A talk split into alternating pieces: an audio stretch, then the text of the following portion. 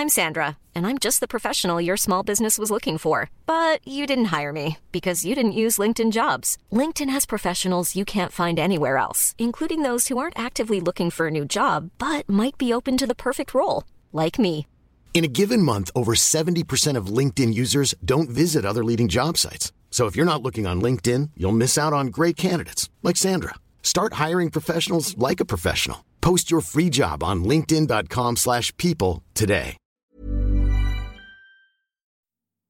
Hey guys, before we get into today's podcast, I just have been editing the intro and noticed that I'm using a new mic stand today. And my God, whatever it is, you can hear it in the background shaking the mic. And I hope that's not too annoying as I tell a really fun story. But apologies about that. Won't happen again. Will I re-record it for you? Sorry, can't do that. I just can't. It's the My First Gig podcast. Whoa, sharing stories of first gigs and shows. Comedians sharing their memories. The fun and entertaining, exciting and crazy. With Dwayne Dugan as your host. It's the My First Gig podcast. Here we go. How are we doing? Welcome to another edition of My First Gig with me, Dwayne Dugan. That's me. Oh yeah, you're listening to me, Dwayne Dugan. We are here on Acast, powered by the beautiful Acast, or wherever you're getting your podcast. It should be Acast though. And if you have a podcast, you should go to Acast too and use Acast Plus to make your podcast all the more better. Happy Wednesday or happy Monday or Tuesday. If you're one of the beautiful babies who subscribe on Patreon to get it early, ad-free, and extended. That's right. And guess what, guys? This week. Oh, yeah, guys. This week. Oh, when I said this week, I meant this week. I am finally launching the series of bonus episodes exclusively only on the Patreon, featuring the stars of the Irish comedy scene. And we're going to be kicking off this week with the fantastic Jim Elliott, recorded with Jim Elliott last week before a gig at Comedy Unshot in Dublin. Jim, yeah, Jim's a great comedian um, from Washington, D C, my friend, and uh, about being in Ireland and rocking the comedy scene for the last ten plus years. So look out for that, patreon dot com forward slash my first gig pod. Or if you're just listening here on the regular feed, I don't care. You could be my beautiful babies or you could be my regular ragamuffins. And if you're one of my regular ragamuffins, you're welcome as well. You know, less so, but a little bit. Uh, enjoy this. And I hope you, due to your lack of financial payment, go to My First Gig Pod across social media. Give it a little follow, give it a little share, give it a like. Put it up on your story. You know, why don't you do that? Uh, last week, I hope you enjoyed last week with Brett Goldstein. A lot of good feedback for that. Everyone's like, how the hell did you get Brett Goldstein? It's like, yeah, got him before he was famous. Wait till he was afterwards. So there's about four thousand episodes I've recorded that I haven't put out. And I'm just hoping that they all go on to win Emmys and Grammys and Oscars and Tonys and all the other stuff. So oh, if you've been interviewed but you haven't put it out, there's a good chance I think you're going to be famous. Or else the interview is shit. And that's a specific uh, to just one person. There's only one shit interview we've ever done. And uh, it was with a shitty person. Oh, look at this. Shots fired. And uh, halfway through the interview, I was like, oh, I'm never putting this out. I don't like this guy. But he's out there and he would only love. Or, or they. Not revealing that it's a man, but it's definitely a man. Anyway, hope you enjoyed last week's episode with Brett Goldstein. I, I, I really enjoyed it. Great to salvage that, especially, you know, with the, the, the audio issues surrounding uh, where we were recording. But thankfully there wasn't today, because if I tried to edit that with my two thousand nineteen brain, it would have been a lot worse. So, you know, it was worth the wait. And today, today's guest is Brody Snook. This is the final episode from the Paddy Power Comedy Festival series that we recorded. And as is mentioned,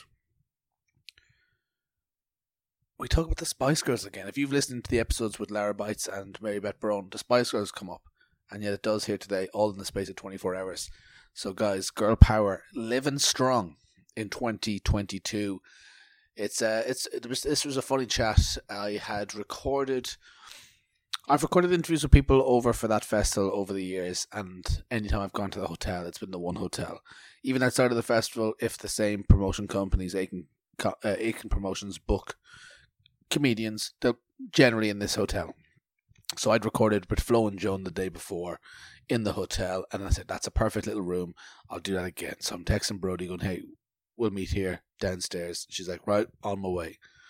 And she's like, uh, can't find it. I'm like, it's just down the steps, and then you'll see this door. She's like, I've gone down the steps. I don't see any doors. Turns out she's in a different hotel. And I'm there, running around the hotel, all set up for an interview. And that's how professional I am. I'm like, hey, I'm ready. And she's like, you're not even in the building. So thankfully, I was able to run over and do it in the basement of her hotel, which didn't have a nice little room. It had a very loud uh, vending machine. But uh, thankfully, you can't hear the vending machine in the background. But we were we were very aware of it, and I think we make a few comments on it. But uh, yeah, thanks to Brody for her time. Great to get her story, because she spent the last couple of years in the U K. We talk about how she's supported Ardal O'Hanlon on his U K tour, and you know, runs at the Soho Theatre and the Edinburgh Fringe, and then the pandemic. I'm not sure if it forced her back to uh, Australia. We talk about it, but uh, it, it led her back to Australia, and she's still there now. You know, so it uh, it might be a chat that wouldn't get to happen otherwise. So great to get that done. And here we are. Yeah, if this is the ninth of November, if you're listening on the Wednesday, if you're listening later in the week, then the tenth of November is the eighth anniversary of Cherry Comedy, which is the comedy club I run in Dublin. And I thought I'd tell a little story about Cherry Comedy, you know, even though that's kind of a little cheat sheet into my first gig, but I've no plans to record my story just yet. But yeah, Cherry Comedy over the years, it's um, it started in D C U, Dublin City University, and I remember it was me and a few friends, uh, Niall Farrell and David Atkinson. We talked about comedy for a while, and we knew the people in the S U, and we kept telling them to book more comedy. And I think one of them made a kind of a joking remark saying, put on your own then. Like, we've we spent our budget on bands and everything else for the year.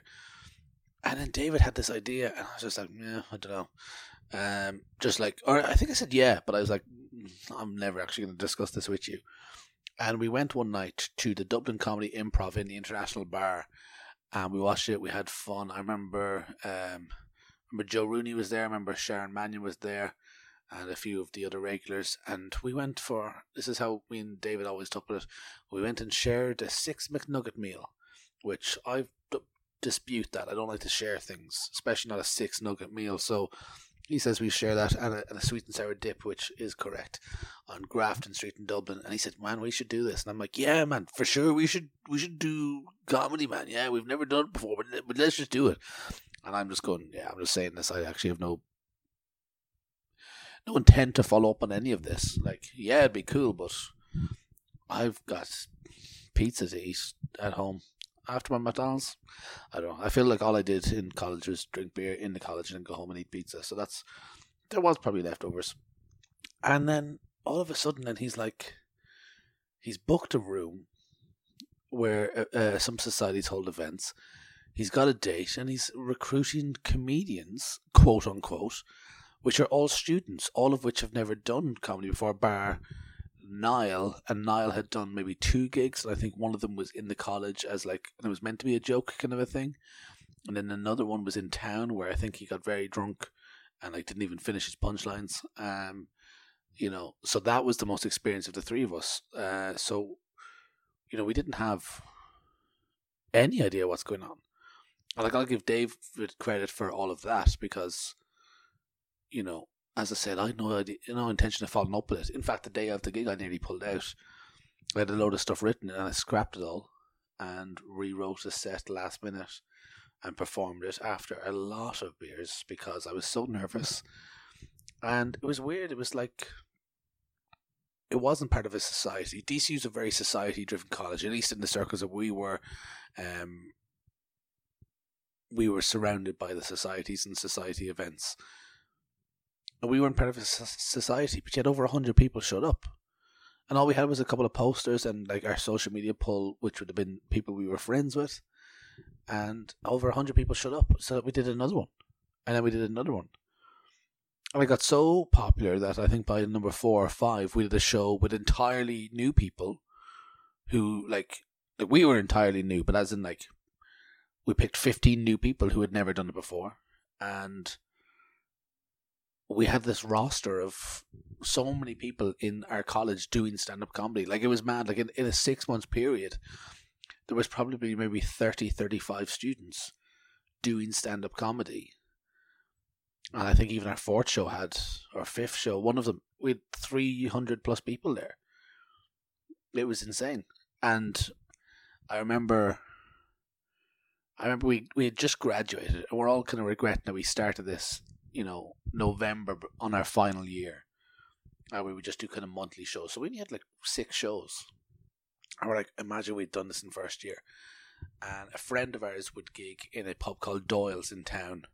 And he says, if you do up a proposal on running comedy nights, I'll give it to the guy who runs the place. Let's see if you can keep the night going. And it was technically Cherry Comedy then, but because it was fifteen students trying out comedy for the first time ever, it was the original title of Cherry Comedy is Pop the Cherry Comedy, but we just shortened it to Cherry Comedy after a while. But in fact, and here's just... Pop the Cherry is just what it became known as, and it annoys me when comedians who did it back in the days look up and go, oh, I was doing Pop the Cherry. It's like, no, it's just Cherry. Just call it Cherry. Not Pop the Cherry. We're, let's get away from the weird sexual connotations that... Let's not get into that, okay? And I misread the name of the event. So Dave had named the event Pop Your Comedy Cherry. And he asked me to do a poster, and I just did a poster, and I just did Pop the Cherry Comedy. And at that point, it's like, ah, well, I'm not redoing it. Because there's kind of this weird, intricate design with the name. So it's like, I'm not not moving everything about and changing the shapes and all this. So then the next one, I I took charge of the next one. Like, basically, whatever was on Facebook was official, you know, back in, in, in those days. So I set up the event. It's a Facebook event, and called it Pop the Cherry Comedy two point oh. for the second event, so then that name just stuck. But when it, yeah, when I look back, it's like the original title was actually uh, different. And when we joined Whelan's, well, no, I'm skipping ahead. So we did, we did the Doyle show, or we did the Doyle's proposal. David and Niall came over to my house, and we had a few beers and ordered some pizzas, continuing our time-honoured college tradition. And we all fell asleep in the sitting room. I had a bedroom upstairs, but we all woke up in the sitting room the next day, realising we didn't have a proposal done. And I'm not sure if it was that morning. In my head, the T V show version, it was that morning when Niall woke up, he had an email. But it might have been a day or two later. He had an email from a, a, a girl who was previously D C U, who I don't think he knew too well, but had crossed paths with once or twice in D C U. And they were friends on Facebook, and she just saw all the events and the amount of people we had. And I think she was new enough in the Mercantile Group in Dublin, and, you know, I don't know if they asked her to pitch things or people to pitch things, or she just wanted to be proactive, but she connected them and goes, hey, Whelan, because Whelan's themselves were looking for younger audiences, trying to get a bit more of a college crowd in on some of the quieter nights like a Monday or Tuesday. And she said, well, there's this college group running comedy events. And we went in for a meeting, and it was just easy. They were just like, yeah, here's the date. Let's, let's do it. Let's, let's, let's try out a comedy date. And I remember actually on that, we, we went into him and we said, um, it was Dave and Whelan's, who I still work with today. And I remember we said to him, like, we don't like the name Pop the Cherry Comedy. We don't like, it's, you know, what what what it stands for. It was, it was a, a one-time joke for the first-time event, but we don't want to keep that as our brand. And so we want to call it the Comedy Bath. Now, long story short, inside jokes and all, there was something to do with Niall in the bath. And I don't even remember what it was exactly, but I remember long-term jokes of something, something in the bath. And we wanted to call it the Comedy Bath, and our slogan would be, hey, come down to Whelan's and take a dip or a splash in the bath, which I didn't hate. And I had a logo drawn up of like a laughing emoji jumping into a bath or with a towel or something like that. And he went, no, you're keeping the name. I was like, oh, okay, never mind. We'll do what you say. And it was like two years later, once we were there for a while and had established ourselves I wrote this huge, huge email explaining the reasons why I'd like to change the name to just Cherry Comedy, keep the brand, you know, have its own brand, and it's not... Nobody to look at the name and assume something or to get an idea about it. And I think I got like two words back, just be like, yeah, cool. So like, I think at that point, they just wanted the established comedy or the established college group. So they didn't want to alter anything. But once it was established, they, they didn't care if we call ourselves, you know, John Bon Jovi's co- Comedy Extravaganza, which is a pretty cool name. And, uh, Yeah, we were we weren't sure how the first one would go. We knew that largely the audience would be people either still in D C U or previously from D C U who had who had started to come to the events, because the events got a lot of steam uh, over the over the six that we did in the college.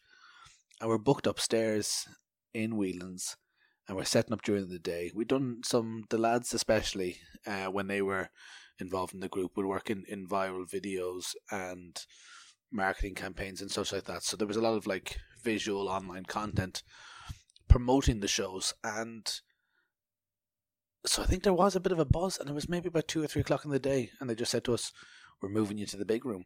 And we're like, what? It was like, we thought we would fill like maybe sixty people upstairs if we could. I think we had two hundred fifty people come in Whelan's, packed. I don't think anyone had ever seen anything like that before from a new group. I feel as if there was a little bit of hostility in the Dublin comedy scene. Um, not hostility, but I, I, uh, people I've talked to over the years is as we got, as we got became part of the clan, were like, oh yeah, everyone's like, don't trust those college boys, or they don't know what they're at. That's not proper stand up and stuff. So um, yeah, it's just funny looking back now. And we did end up doing three of those shows, summer series in uh, over the summer. Uh, which is the best time to do a summer series, in the main room in Whelan's. And after that, it was just going so well, we said, right, let's go weekly. And it was September twenty fifteen, we went weekly. And I think by maybe six weeks of the regular calendar year, like never taking out Christmas and stuff, only six weeks we've missed. One was for the Euros in uh, twenty sixteen, Ireland were playing their first game, or the second game I think it was, so we skipped that. One was because the... The building was under renovations. I think one show was pulled. Not to sound bitter, I wasn't there and it was pulled. And I, I, I love the fact that Cherry had never pulled a show. But uh, I trust those who were there and did. But I'm still like, oh, goddamn, I wish I was there. And um, yeah, I think maybe three hundred fifty shows in Whelan's, something like that. And it's, yeah, it's real fun. And, you know, so it's tomorrow.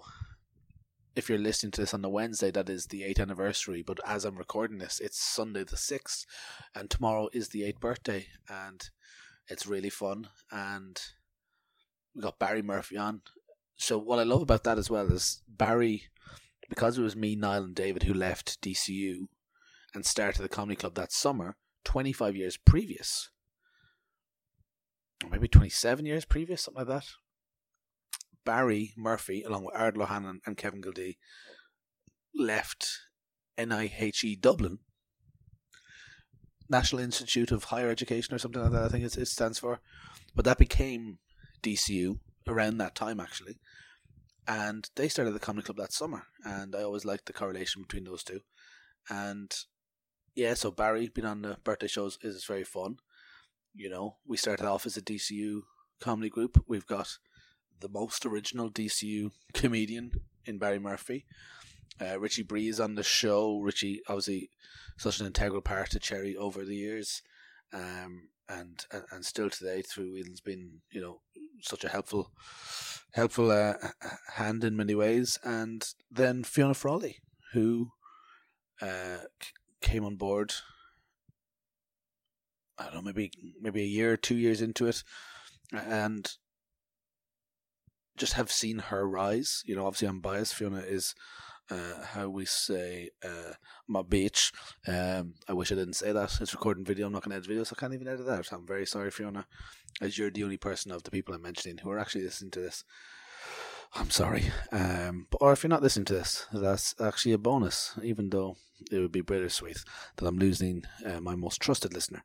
Um, but Fiona over the last year has had such a brilliant rise. Uh, always was a great host, but has become such a natural host at Cherry over the over the last year, and that just so happens to coincide with her out of Cherry rise from gigging in Vicar Street every other weekend, supporting the likes of Tommy Tiernan, Alan Carr, Mark Maron, Ian Sterling, Joanne McNally, Doug Stanhope, and many more. Uh, so obviously, if she wasn't the host of Cherry, she would have had a headline slot by now, celebrating the success that she's had. So um, I think it's a perfect occasion for her to headline tomorrow, and I'm very excited by it. So that's the little little roundup of Cherry Comedy. This has gone on a little bit long, and the interview itself is a little bit long, so let's just get into it. I won't spend too much time afterwards. Uh, do the, save the plugs afterwards, and also the reveal of next week's guest. So, without further ado, you've listened to me ramble long enough. We're going to get into my first gig with Brody Snook.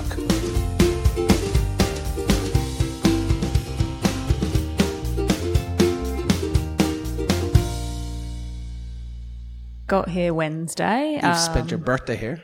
I did, yeah. I flew over from Montreal on the uh, red eye on whatever it was, Tuesday or Wednesday. Who knows with a red eye flight.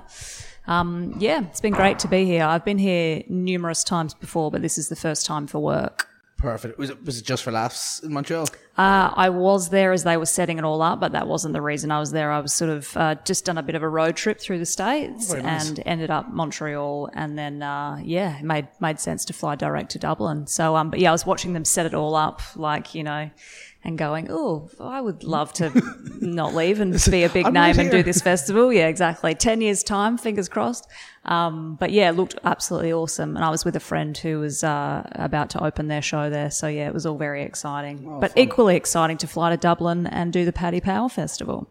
Yeah, and uh, what what did you get up to for your for your birthday? Did you do anything special over here? Um, I sort of just I was a bit jet lagged, and I was a little bit, you know, I've been travelling for a little bit now, and, and on the road, so I didn't feel pressure to be like I must have the best day ever. Also, I'm travelling by myself, sure, which is my favourite company, to be honest. So, um, I sort of just, you know, as I don't know if this is an Australian thing or not, but dilly-dallied. Did you say dilly-dallied in this country? Just potty, potty about. Yeah, yeah, exactly. Just lots Potter of di- lots of birthday dilly-dallying, walking around, having a good look at Dublin, and the weather was beautiful, so that was cool. And uh, yeah, just felt happy to not be behind the ironclad borders of Australia for the first time in two years.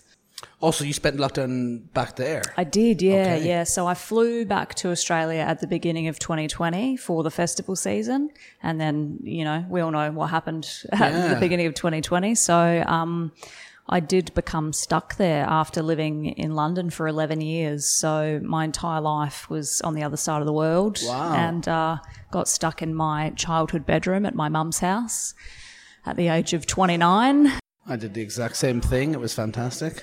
Yeah.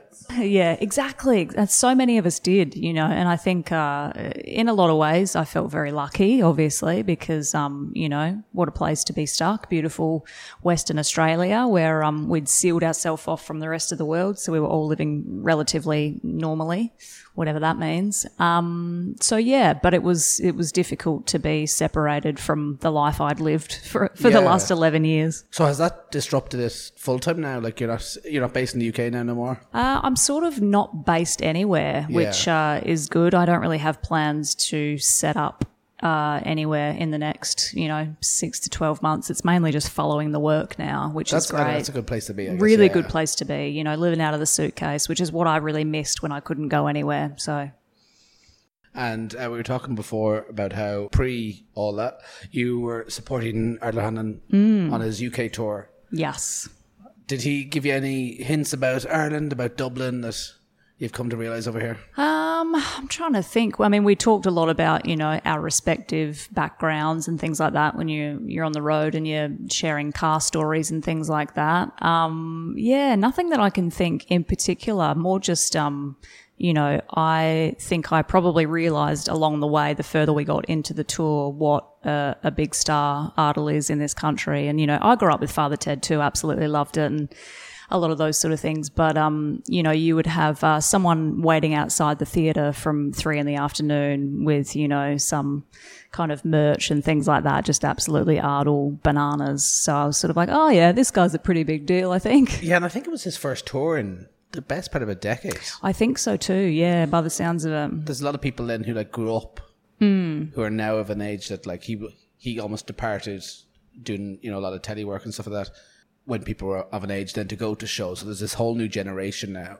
Mm, this is it. Follow them around. But, and then obviously the... Uh, the previous crew as well. So that's um, it. It was nice to sort of have a, you know, a multi-layered audience for most of those shows as well. You know, obviously you had your, your Death in Paradise fans, and then you had, you know, your uh, your nineties kind of heads and things like that, um, you know, big sitcom fans. And, yeah, it was really cool. It was uh, easily the best, if not one of the best jobs I've ever had. I think, you know, tour support is, um, you know, it's a really sweet gig. You know, you get out, you do twenty-five minutes, albeit to someone else's audience, and it might be tougher some nights than other nights to have to, you know, win them over and things.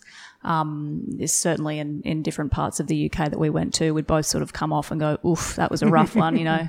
But I felt like uh, if I had a rough one, Uh, then, you know, we sort of both had a rough one. So it wasn't me going out, dying on my ass and then not warming the crowd up. We both kind of, you know, would concede at the end of a particular show that it was, you know, they were a bit more wooden for both of us. So sure. That wasn't too bad. It didn't make me feel like I was failing at my job too hard. So, yeah. I'd say, yeah, he's a, I'd say he's a, he's a very supportive person. And yeah. So it's like, um, good person to have in those moments. Yeah, I felt very, very lucky to um, to be invited to do all three legs of that that English tour. So, um, yeah, easily one of the best jobs I've ever had. Now, before we go right back and talk about your first gig, if I ask you what your first memory of comedy is, what comes to mind for you? First memory of comedy. So in Australia, we have a channel called U K T V. Um, and, you know, it's mostly uh, a lot of older things, um, Fawlty Towers yep. and um, Are You Being Served, you know, all those sort of things that, you know, your parents grew up with. Um, and I suppose what I didn't realise at the time, but I just used to sit in front of those just like, you know, gog-eyed, just, you know, enjoying Um, you know, all the sort of offbeat kind of, you know, really dry kind of things that we don't really have or didn't really have in Australian comedy. It's, you know, we don't have a lot of, um, you know, kind of old, like institution-worthy television yeah. shows like that, like Fawlty Towers and stuff. Um, so I think I really loved those, and I at the time was pretty young and didn't realise like that they were old, old television shows either. So from there it kind of just my comedy education kind of started, and it was all English. You know, I then ended up just, you know, becoming obsessed with like The Young Ones and Bottom, and then, you know, into things like The Mighty Boosh, and it was just really all, you know, kind of television shows. So it wasn't particularly stand-up um, in the early days. Like when I was a kid, it was, it was you know, like a television kind of education, I suppose. Um, and then, you know, I would just, you know, I grew up in the sticks, like in Australia, in Western Australia. So, you know, we had like three T V channels, and, you know, no one would ever come to our town when they were touring and things like that. So whenever there was any opportunity to... to stay up late and watch obscure comedy on S B S or something like that, I would just consume as much as I kind of could. So I guess it kind of began there. And then, um, yeah, I moved to London at the age of eighteen and kind of went, oh, there's a lot of amazing stuff to see and do and experience here, like culturally. And um, I think, yeah, in a lot of ways my comedy education kind of started there as well with live stuff. And would there be a lot of British culture in Australia, or is it on those like specialty channels that are kind yeah, of like hidden a bit? There, it's a bit of both, really. I feel like as far as mainstream, uh, you know, broadcasting goes, it's more American than anything. Ah, oh, the vending machines finally stopped humming. Um, so yeah, we sort of we're we're more Americanized um, than anything, I suppose. Um, you know, even our local stuff, like there, there's just so much that doesn't make it to production, even though it's absolutely incredible. But mm. you know, it's a shame that you know, I don't know. I'm I'm a real um, grump when it comes to things like reality television getting yeah. a lot of airtime. You know, as opposed to genuinely good art. You know, it's very much the same here. I think yeah, it's like. yeah, we could like we so we go across to the U K for a lot of that kind of stuff. Mm. Um, and yeah, Irish stuff. If it falls through the cracks, it's so few and far between that I don't think anybody even gives it a chance then, which is, which is a bit of a shame. But so growing up and watching all of these shows, does this like lead to the U K being your destination at eighteen? Is that part of it, or how did you come to come, come to the U K then? Yeah, I would say there was a, a heavy influence of what I was consuming, and I mean that teamed with, you know, growing up on a diet of the Spice Girls purely. Um, They've come up a, was, a lot this weekend. Oh, have they really? It's, I've done, I don't know how many of these I've done, but this is the third. They've never come up before. Isn't that interesting? And this is the third time they've come up this weekend. I love weekend. that, a renaissance. Yeah. All all of us regretting that we didn't go to the stadium tour a few yes, years ago. Yes, absolutely. Just looking I would back have now, loved like, that. Oh, I really should, should have, have gone. Belted five hundred quid off for a ticket. um, yeah, so I feel like I, you know, everything incrementally over my childhood became about, you know, I had like Union Jack stuck on my wall and things like that. You know, I'd be cutting things out of various magazines and, and all that. You'd have that to keep that stuff quiet here. I don't mention yeah. that at the shows tonight. Yeah, yeah, yeah. I mean, it's good that I'm leaving town immediately after the, the show this the evening. Planes outside the venue. I mean, it probably looked very U K I P-y in uh, in hindsight, my childhood bedroom. But I was, I was just, I think it was that classic obsession with leaving a small town and going to a big city and, and you know, having a new life and all those sort of things and, and the excitement surrounding that. And, ooh, I can go and, you know, become something and all those cliches you see in a terrible, shitty film. But that's like, you know, leaving a small town, going to a big city is one thing. Mm. Going around the world is mm. it's a very different thing. It uh, is. Were you on your own? Yes. Yeah. Wow. Yeah. Yeah. And like, just like, what was the destination, or was it just to go somewhere and then? Um, I think it was just, you know, initially the plan was just to leave. Um, and you know, I'd never really been anywhere else. I'd never lived in a city before. Um, it was very um. one-way ticket and let's let's be off and let's do this. Um, how's that sound for you? It's fine, it's fine, yeah. Um, so, yeah, it was all initially about leaving, and then when I, you know, just arrived in this new place at the age of eighteen, very, very green about life and very, you know, naive about most things, um, I sort of came into my own a lot, you know, made a lot of, you know, errors in judgment along the way, as we all do when we're kind of becoming adults. But yeah, it was really, it sort of snapped me into this independent adulthood, and it made me sort of try a bunch of new things. You know, like in my early twenties, I was like interning for magazines and doing community radio and stuff like that. And that all indirectly or directly led me to trying stand up. And before we get into that, we were speaking about comedy mm. and like a lot of the T V shows. When do you seem to remember kind of discovering either stand-up or like live performance comedy, or any early memories of it? Um, I feel like I was always the kid who faked a stomach ache for every assembly and every like sports carnival and anything that I had to be visible in front of other people for. You know, I always okay. had that really big performance anxiety.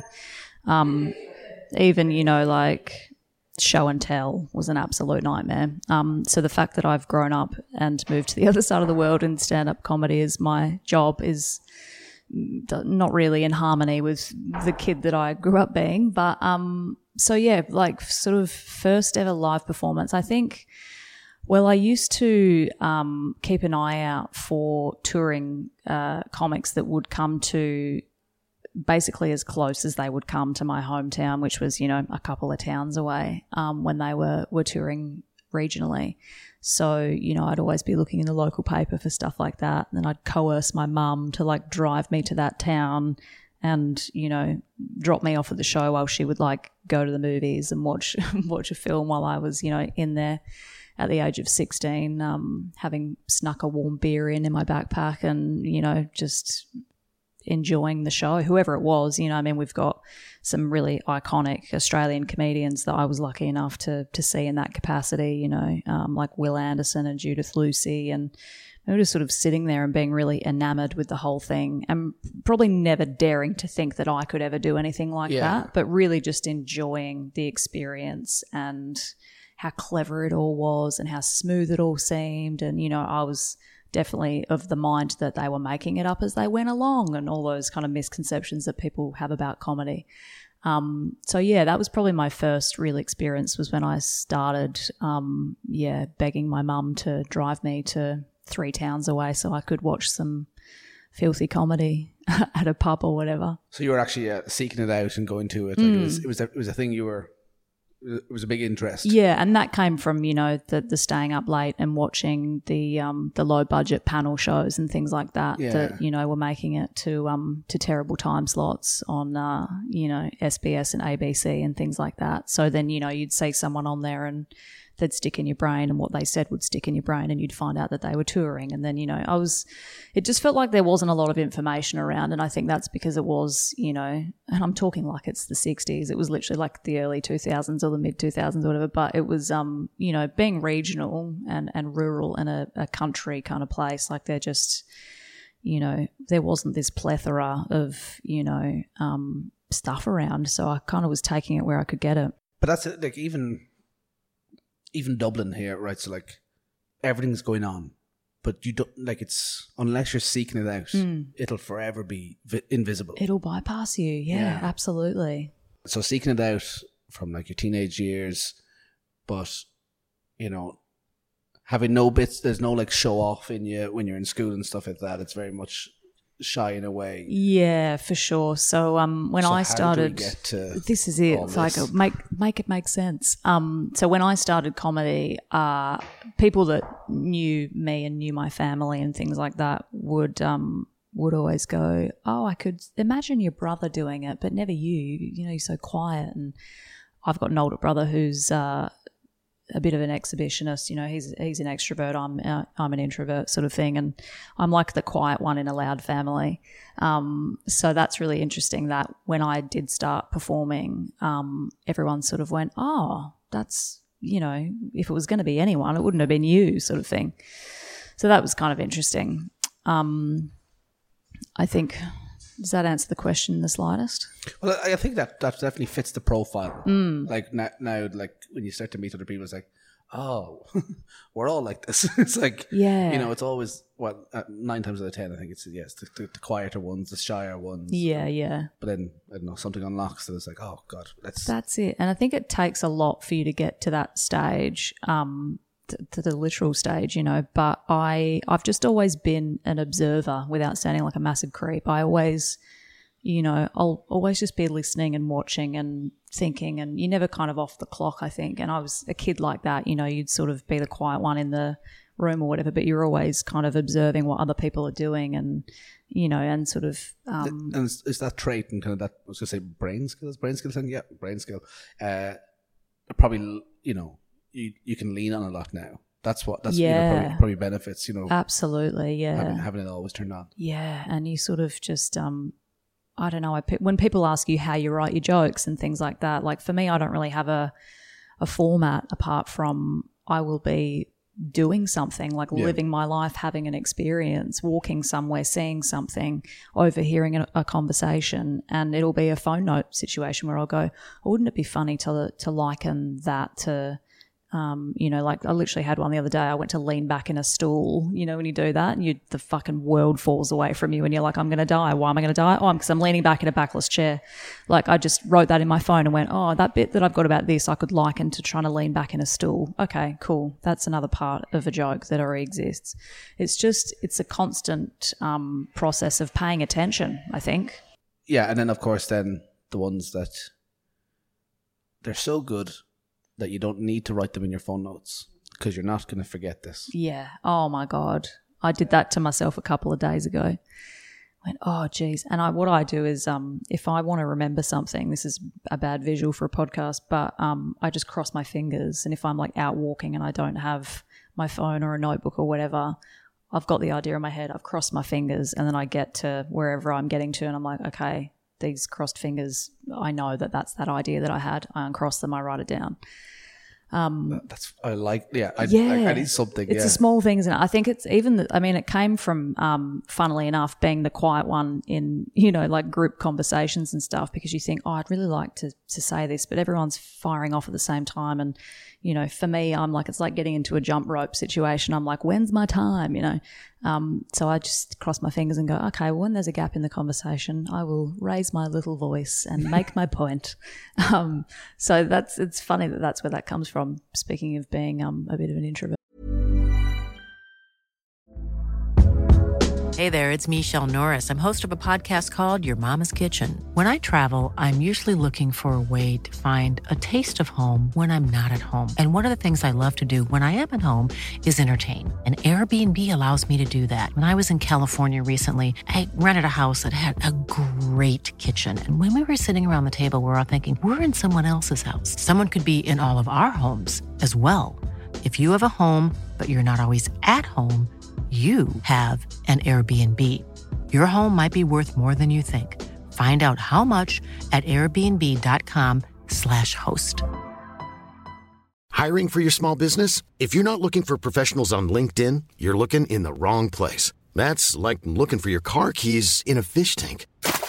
LinkedIn helps you hire professionals you can't find anywhere else, even those who aren't actively searching for a new job but might be open to the perfect role. In a given month, over seventy percent of LinkedIn users don't even visit other leading job sites. So start looking in the right place. With LinkedIn, you can hire professionals like a professional. Post your free job on linkedin.com slash people today.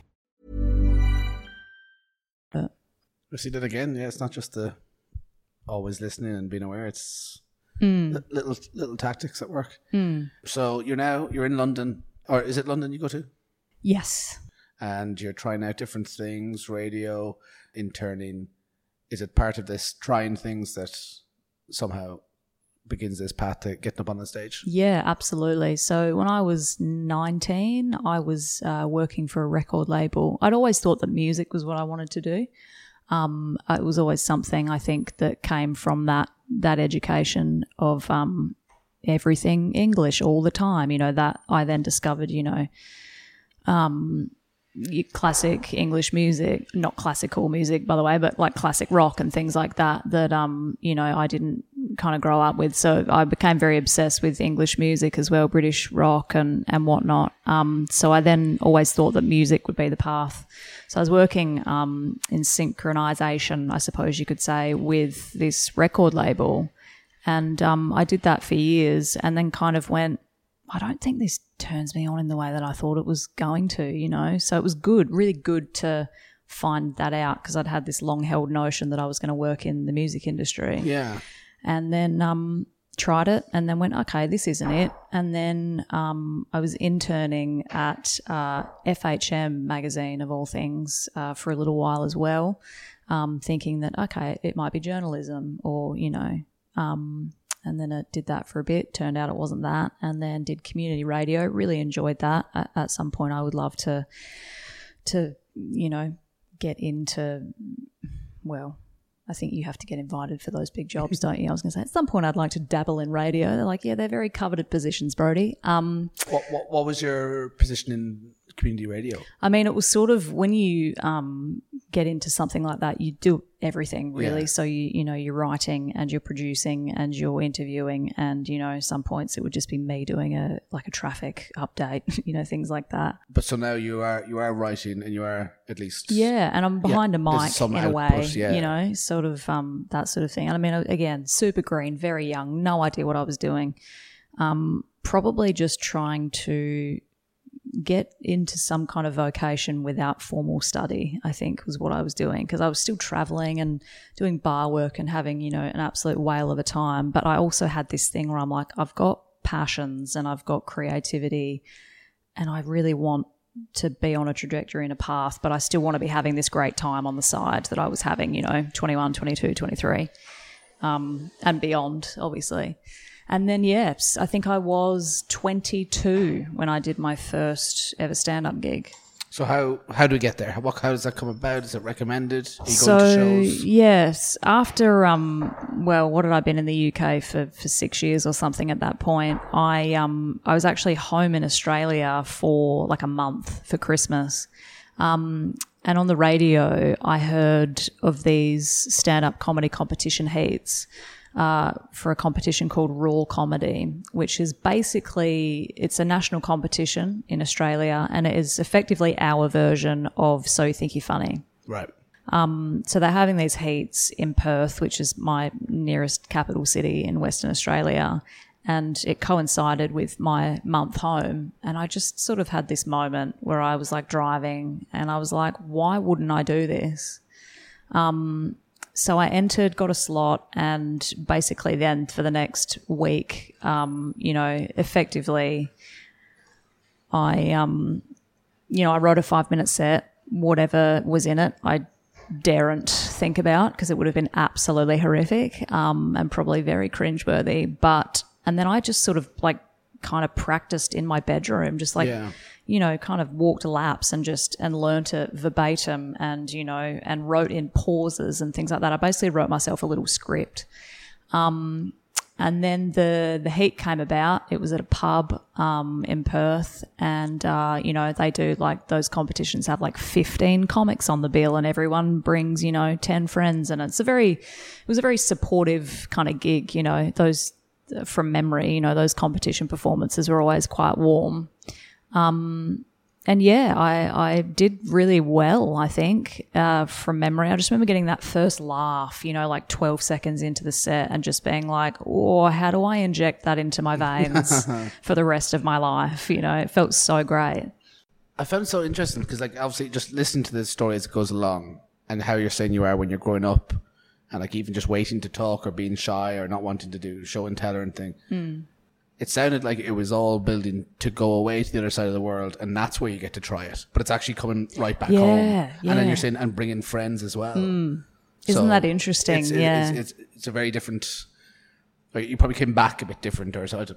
Yeah, well, you would hope so after six years. I think also like many comics uh, that I've heard, you know, talk about their first shows as well, I'd kind of semi-recently had a breakup, and I th- it was like my first kind of adult one, you know. Um, and I remember having a little bit of a sense of like a sort of uh, a bucket list kind of, you know, okay, well, I've always wanted to do this, so what have I got to lose now kind of thing, but also a bit of like a I'll fucking show you, I'm going to go and be a stand-up comedian and I'm going to, you know, uh, kind of follow my dreams and that sort of thing. So there was a little bit of um, like post-breakup kind of, you know, gumption behind it as well, a bit of boldness that I probably wouldn't otherwise have had. Um, so that's quite interesting to consider as well. So I got through the first heat and then you get to like a quarter final, got through that, get to a semi-final, got through that, get to a state final. So my fifth ever show was at His Majesty's Theatre in Perth to thirteen thousand people doing five minutes on this competition lineup. Yeah. Did I say thirteen thousand? Sorry, I mean thirteen hundred. No theatre in Perth is that big. thirteen hundred for your fifth gig is...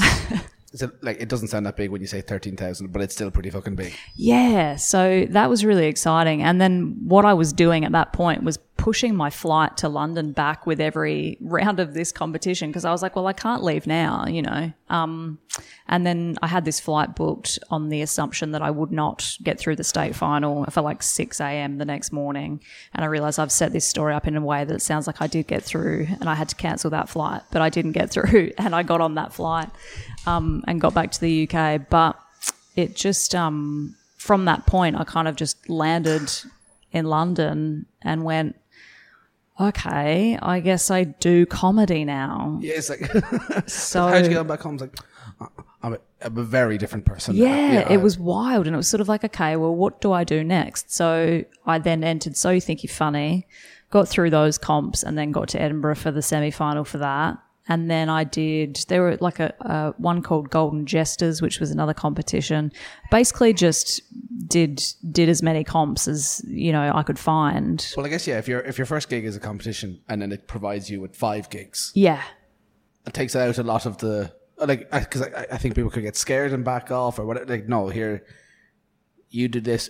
You're being told, go here, go do that. Truly, yeah. And I think what, I don't have regrets about that because it was a good kind of, comfortable way to start, especially because most of those shows were pretty, you know, pretty supportive and, you know, the, the people you'd be working with were, you know, in the competition mode as well. So everyone was, you know, a bit jittery and all that sort of stuff. It was nice. And then I got to realise that instead of going straight from that to uh, Live at the Apollo, I was going to have to cut my teeth on a brutal open mic circuit in London for many years. um, which I did gladly, had a great time. And then, you know, the natural kind of progression, then you start getting booked for middles and opens and getting into clubs and stuff. And then in twenty eighteen I got uh, management, and um, yeah, from from that point it's sort of, it's been a pretty traditional kind of trajectory up the ladder, I suppose, with those kind of things. I've done, I spent a year in London and have done some of the, some very nice, some very friendly, but some of the most god-awful open mics. Mm. So what was, just so there's a quick little sidetrack, what was the the biggest bill you've ever been on? Ooh, that's a good question. Um, I think there was one where there was twenty-eight. Oh, do you know what? I was about to answer that question incorrectly. I was, thought you were asking like the biggest names kind oh, of no, bill I've ever been on, peep, like which was so a really hard people. thing to remember. And I'm like, how do you, who's bigger than who? Um, yeah, shit, twenty-eight. twenty-eight. Mate, that is, that's a marathon. And it was like, it was, it was so weird because like, because I'd been gigging here first and then went over there, you like, you had a bit of experience and then you go, oh yeah, you're going on last. It's like, oh, you know, it just you, you think, oh great, I'm going on last. No, it just means you're going on twenty-eighth. Yeah, of the same exactly. show that we're all on. Yeah, and you're sitting through all of them. You may not call this a headline spot. No, not yeah, at all. It's um, I think, I mean, I don't think I can trump twenty-eight. That is absurd. And then, you know, if they if they don't run a tight ship, then, you know, people run over and all of those sort of things. So the night, I imagine, probably ends ends up going for close to three hours. Um, I think I used to do, well, when I was, you know, early days doing those kind of shows, it was, um, yeah, you'd, you'd have at least fifteen on. It was crazy. Yeah, isn't it? at yeah. least fifteen. Thankfully that never happens here. And bringers as well. I remember you'd have to take a friend, some poor unassuming friend that probably is no longer your friend. I had never heard of bringers. They How'd don't exist not? here. And only, I'd moved a month after two lads who I knew from here. Mm. One, I, one I was closer with than the other, but one guy was like, oh, you're here now, I can't make a spot, do my spot tonight. I was like, mm. yeah, the sound. And only because it was near my friend did he come for a pint. Mm. And then at the door, they're like, oh, who's your bringer? I'm like, I don't know what that means. Yeah. And then thankfully he was there and I did the gig. I was like, it was my first and last bringer. I'm like, I'm never doing yeah, that again. Yeah, yeah. And they it's honestly just, will turn you away. There. They will literally turn you away if you haven't brought someone. I've seen fantastic people on Facebook like post and asking, oh, I'll buy you pints and I'll come to your gig. Exactly. I'm just like, but it's just because it's what they... It's the know to do. That's it. It's sort of, I mean, culture oh. feels like too generous a word, but it's the, you know, the kind of open mic culture is, um, you know, or sometimes you, your bringer would bail on the afternoon of the show, or you'd come off the, off the uh, tube and your phone would ping and it would be, you know, your bringer bailing, rightly so, because they didn't want to have a shit night. But it's like... Two pints isn't worth it. Yeah. Worth it. And then you get to the pub and you go, oh, do I have it in me to ask a stranger to come in to this show so God, I can get yeah. five minutes of stage time? It's like, it's so... funny to think about now, but like that was life. Like that's what I did yeah. for years, you know. And I think, oh, dude, where did where, where like where were my reserves to keep going back and doing those shows? I like, know. 'Cause how disheartening and how like frustrating. And then you'd do the gig and you'd dine your ass, and you know, I you know, you'd commute two hours home and just be like, what the fuck am I doing with my life? And then, you know, you'd get a ten somewhere and you'd go, it is worth it, you know. Unpaid, of course, but I it's worth it. I can stay there for slightly longer.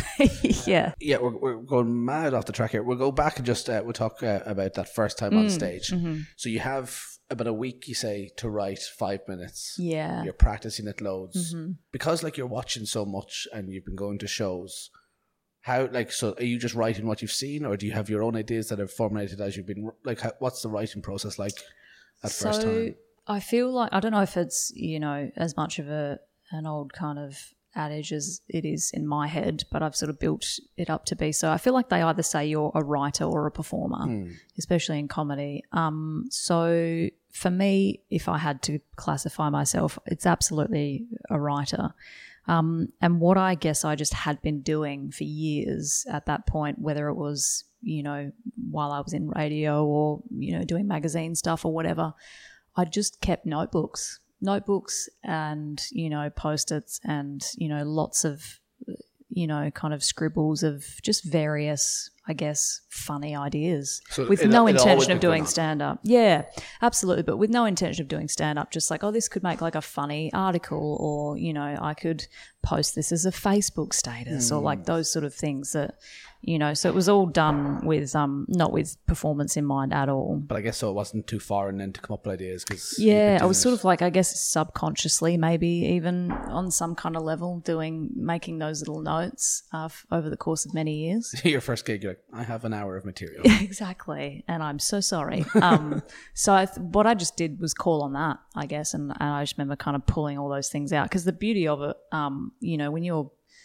jotting ideas and stuff down, I guess I was doing it without realising what it would all go toward, but I knew it was important, and so I always travelled with those notes, and it was like might have been like a plastic slip full of, you know, torn off bits of of course because you're newspaper in the world now at this point. Exactly, yeah. yeah, I'm always in and out of a suitcase, so I always always had all those little kind of clippings, you could say. It wasn't even in one book, it was just like literal shreds of paper. And I always travelled with them. So I had them with me when I was home, and I just kind of spread them all out on my bedroom floor and just poured over them and went, okay, well, that one makes sense. That one doesn't. That one's got something in it, I think, maybe. That one, you know.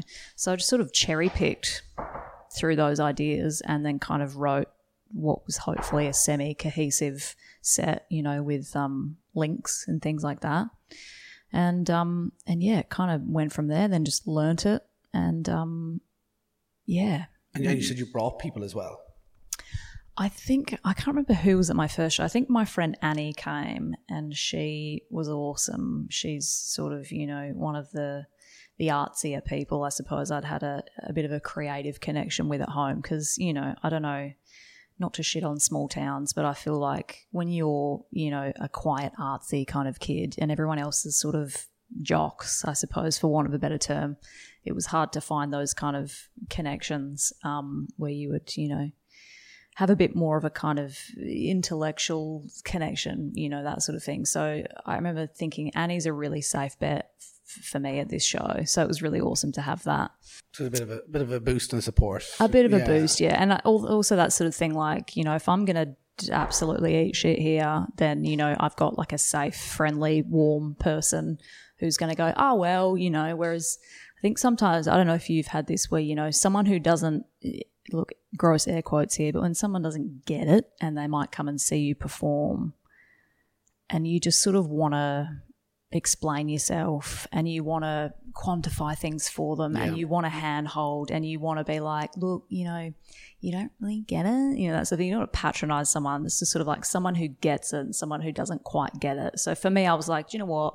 Whatever this is, I'm pretty sure like Annie gets it. So Annie's going to come to this show.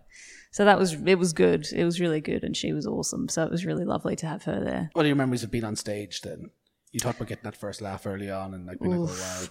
I remember it being so bright, like unbelievably bright, so bright that you'd never realise when you're in an audience that those lights are that bright. Um, and I remember it going so fast, so fast, and just not being present in my body whatsoever. It was very, um, okay, tick that joke off, tick that joke off, tick that joke off. In my head it was like a checklist of yeah. bits, you know.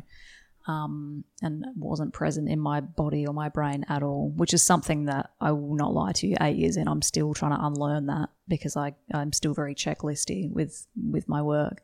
Um, and I also didn't touch the mic, didn't take it out the stand, didn't take the mic out the stand for a good eighteen months into my performance career, shall we say. Um, I just would always walk out and just pray that it was at the right height. Yeah, I'm not adjusting. Nothing. Literally. Not even on my, like, not even just on the first show, but I would walk out and just be like, okay, say your prayers. Let's hope I don't have to fucking touch this thing. Because I just had this, I was so focused on what I was going to say that I felt like I couldn't coordinate having to adjust a microphone mm. as well. Like if I did something other than focus on what the jokes were, the jokes would disappear right. from my brain, which is such a bizarre way to overthink something. But I was like, I, you know, and then as I started to get into it a bit more and probably in my second year of performing and stuff, I'd actually write in things like take two steps to the right, you know, or lift your arm up when you're talking about this bit. It was just like action to me just came so unnaturally. Oh, there's a guy, a good friend of mine, we started together, and he would write walk onto the stage at the top of his set list. Isn't that interesting? Yeah. Just in case you forgot. I, lo- I mean, look, I appreciate that so hard. Like, that speaks to me. That really speaks to me, because you sort of just go, it's a bit of like a duh kind of thing. But, you know, if you, I, I just found that I would just be like rooted to the floor, mm. you know. And even if, you know, say you've got an M C who, you know, wasn't a particularly professional M C, which at open mic nights, of course, they're not. You know, they might have left the mic, you know, off to the off to the centre, or God forbid um, they hand it to you. Oh my God, they just literally piff it across the stage to you as they're coming on. I've definitely had that, or where they've like put the put the mic in the stand and it hasn't happened properly, and it sort of does that thing where it droops out, and you just sort of go, oh, I can't possibly do anything else other than recite my little five minutes. How am I going to deal with this, you know? But obviously, yeah, you got through, so it went well. So, like, if they're focusing on the jokes at that early stage, mm. probably, you know, it allowed you to develop then in your own time. I think so. I think I, I probably didn't, oh, well, I certainly hadn't cracked the art of joke writing, but I knew... I knew the process. I knew it was a setup. I knew it was a punch. I knew the difference between... you know, a long-winded, you know, cute or charming anecdote um, that had no punchlines. Whereas I feel like um, a lot of people that were in that competition and who I was then in other competitions with, someone would go on and just do like a five-minute story yeah. that, you know, maybe someone in their life had gone, oh, this would be really funny for your comedy competition. And they go, okay, cool. Um, so I was really acutely aware of the difference between that and what a joke consisted of um, and, you know, and and whether or not it had something to make it work or whatever. I'll tell you this, this is what I remember very vividly about that first show. Arriving to that pub where the heat was really early and sitting in the bar, like, which was, you know, next to the venue or whatever, separate kind of room, and uh, there was a guy who was sitting on a, ta- a couple of tables away from me, and he had pages and pages and pages of, like, lined yellow notepaper. And he had a pen and he was just scribbling for like all hell on these pages.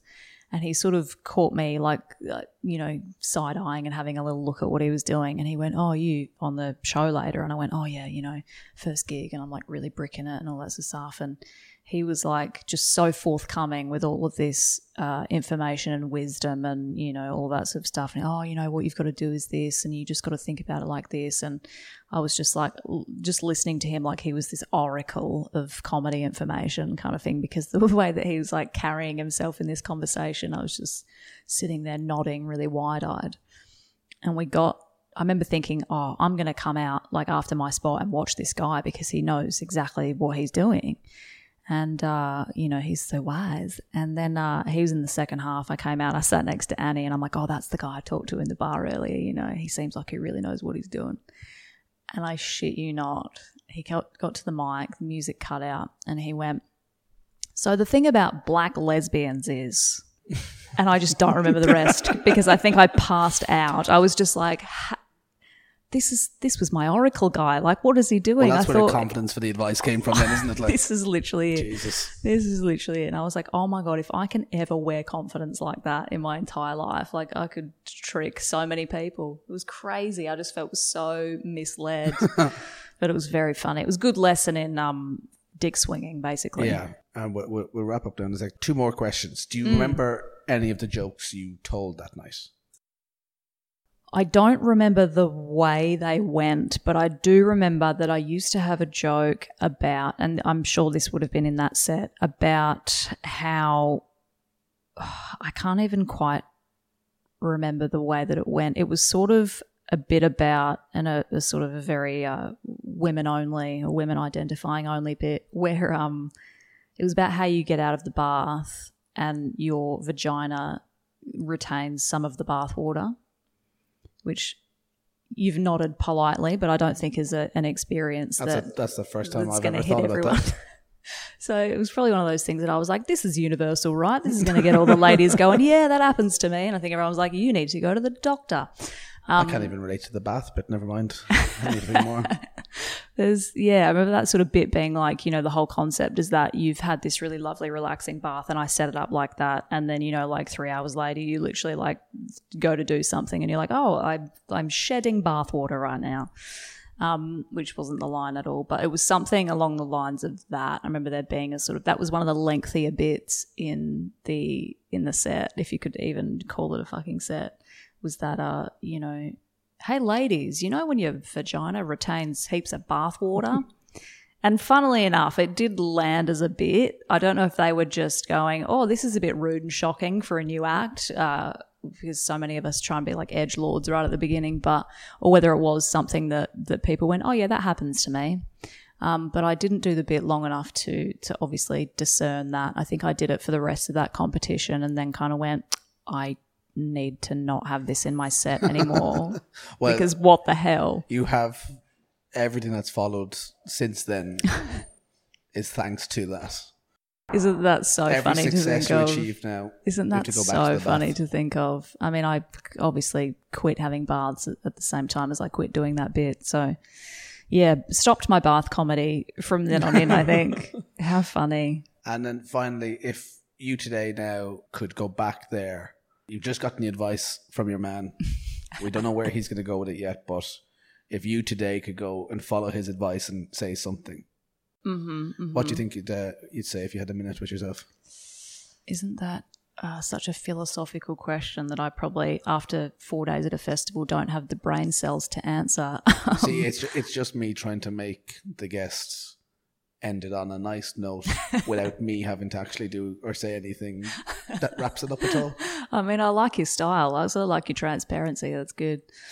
Ah, uh, okay. So probably um, I'm pretty tend to be okay at this. It's something that I've learned, but it's to sort of get a bit of healthy tunnel vision and, and block out what other people are doing rather than, you know, trying to switch lanes a bit and, and be other people. You know, sometimes when you, you're a big fan of someone and you might try and adopt that style sure. a little bit or be a bit too heavily influenced. Um, or even just sort of jealous, you know. I think jealousy is a really big thing that I've had to kind of combat. You know, you look at... It takes a long time to get over that. It yeah. does. You look at some amazing, huge, well-deserved things that your peers are doing and you think, oh, we used to do those shitty twenty-eight person open mics together and like, what have I done that has meant that I don't have that and have I made the wrong decisions? And all of those, you know, kind of wobbles, I think um, I would... Uh, just sort of iron out early on and, and know that, you know, it doesn't doesn't matter as long as you just keep doing what you're doing, you know. And then we'll let that pause and I go, well, what a perfect way to end the chat. Thank you for chatting about your first gig. Thank you so much for having me. Um, and, you know, I might retire after this. What do you reckon? Well, look, you know, go back to having baths. Yeah, I reckon so. I reckon so.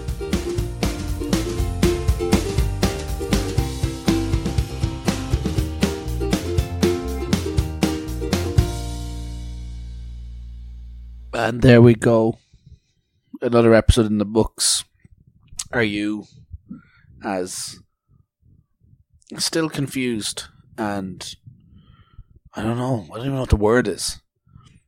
Retaining water in the bath, in your thingamajig. That's I don't I, like I can't even understand how that happens. Like You know, because obviously I don't know what one looks like, so I don't know where it retains water, but it does baffle me, and uh, to this day, I'm still a bit stunned by it. But I hope you enjoyed a lot more than that anecdote and enjoyed the whole episode. Uh, big thanks to Brody Snook for joining me. As I said at the top, I'm going to keep this short as the interview was a longer one and the intro was a longer one. So... Plugs and promotions at My First Gig Pod on social media. Go follow. Go tell me you enjoyed the episode. Tag Brody. Say, hey, Brody, your episode was great. Put a story up going, woo, good episode. Yeehaw. Uh, or if you want to get these episodes ad-free, early and extended. And with bonus episodes with the stars of the Irish comedy scene starting this week. Then go to patreon.com forward slash My First Gig Pod. If you want to hear more from me, go to at Dwayne Dugan on Twitter and Instagram. And other than that, I hope you have a lovely time. And if you're coming back next week, then we are going to, let me look up and down the list here. We are going to go and listen to My First Gig with Kai Humphries. Kai Humphries. This was recorded uh, late before the pandemic as well. Eventually, these will all be new interviews. See, the weird thing is, I go back and edit these, and I'm like, no memory of asking any of these questions, even though they all remain the same. So Kai Humphries, yes, Kai, you might know Kai Humphries as um, one half of the Sloss and Humphries duo. Uh, if you see Daniel Sloss performing anywhere, Kai is usually alongside him, and Kai is yeah a fantastic comedian, very funny. Geordie boy, is he a Geordie boy? See, I'm never sure if it's like Geordie or Newcastle or Sunderland or Middlesbrough, or if Geordie is the lot. I don't know. Probably this is the equivalent of when people call Irish people Brits. So if you hate me, I deserve it. Uh, Kai's great. Anyway, he was over performing the weekend at the Laughter Lounge and recorded this chat, and you can hear it next week on my first gig. But until then, guys, hope you've had a nice time. Hope you've had a lovely, lovely week. Let's all go celebrate and party. Woohoo, guys. Woohoo. Goodbye. For my first gig, I've been Dwayne Dugan. I'll see you next week. It's the My First Gig podcast. Whoa.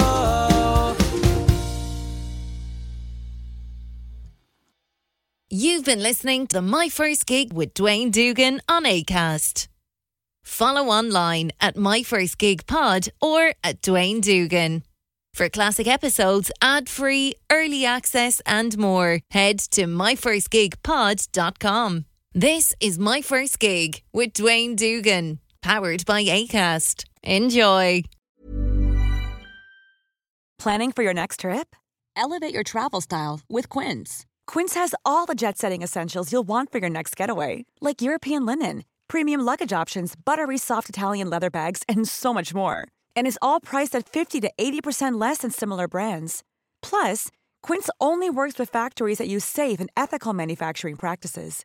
Pack your bags with high-quality essentials you'll be wearing for vacations to come with Quince. Go to quince dot com slash pack for free shipping and three sixty-five day returns.